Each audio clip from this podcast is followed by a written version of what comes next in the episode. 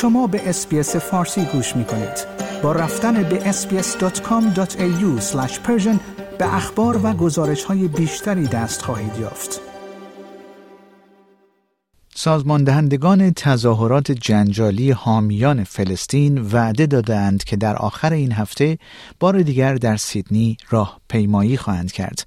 این وعده علی‌رغم آن صورت گرفته است که نخست وزیر ایالت نیوساوت ولز گفته است که این تظاهرات برگزار نخواهد شد. گروه کوچکی از معترضان در تظاهرات روز دوشنبه نهم اکتبر که ابتدا در محل تالار شهر سیدنی آغاز و دوشنبه شب بر روی پله‌های اپرا هاوس به پایان رسید، شعارهای ضد اسرائیلی و ضد یهودی سر دادند. این امر در حال صورت گرفته که بادبان‌های ساختمان اپرا هاوس در حمایت از اسرائیل با نورپردازی به رنگ‌های پرچم اسرائیل درآمد.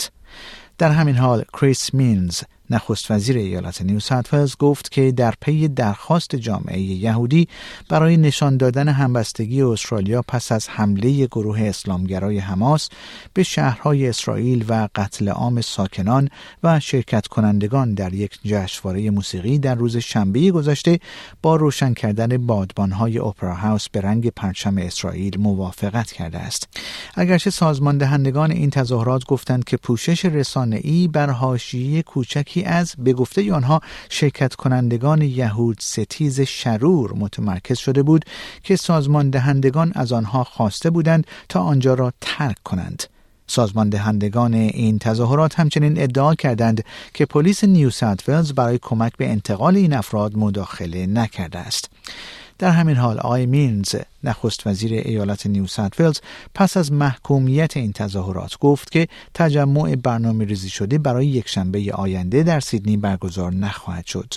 نخست وزیر ایالت نیوساوت ولز گفت: من می‌خواهم اطمینان حاصل کنم که این اتفاق دیگر تکرار نخواهد شد. سازمان دهندگان تظاهرات پیشتر ثابت کردند که صلح‌آمیز نیستند. فریاد زدن القاب نژادی به معنای یک اعتراض مسالمت‌آمیز نیست. این ایده که آنها می‌خواهند فرماندهی خیابان‌های سیدنی را به دست بگیرند محقق نخواهد شد. در همین راستا فهد علی، یکی از سازماندهندگان این تظاهرات، گفت که پلیس نیوساوت ولز به آنها اطلاع داده است که درخواست برای تجمع روز یکشنبه آینده رد شده است. او گفت که این گروه در حال بررسی راه‌های قانونی برای تجدید نظر است. او در گفتگو با اس بی اس نیوز گفت: جامعه حق دارد به اشغال نظامی توسط اسرائیل اعتراض کند. چرا فقط برخی از مردم عزاداری می کنند و برخی دیگر نمی توانند سوگواری کنند؟ چرا ما نمی توانیم برای خانواده، دوستان و همکارانمان عزاداری کنیم؟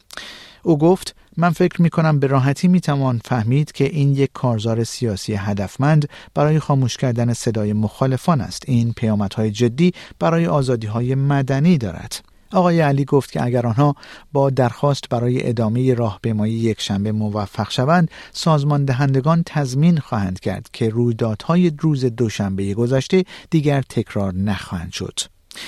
اس بی اس برای کسب اظهار نظر با پلیس ایالت نیوساوت ولز تماس گرفته است. در همین راستا بیش از یک هزار نفر عصر روز سه‌شنبه در یک تظاهرات در حمایت از فلسطین در خارج از کتابخانه ایالت ویکتوریا شرکت کردند.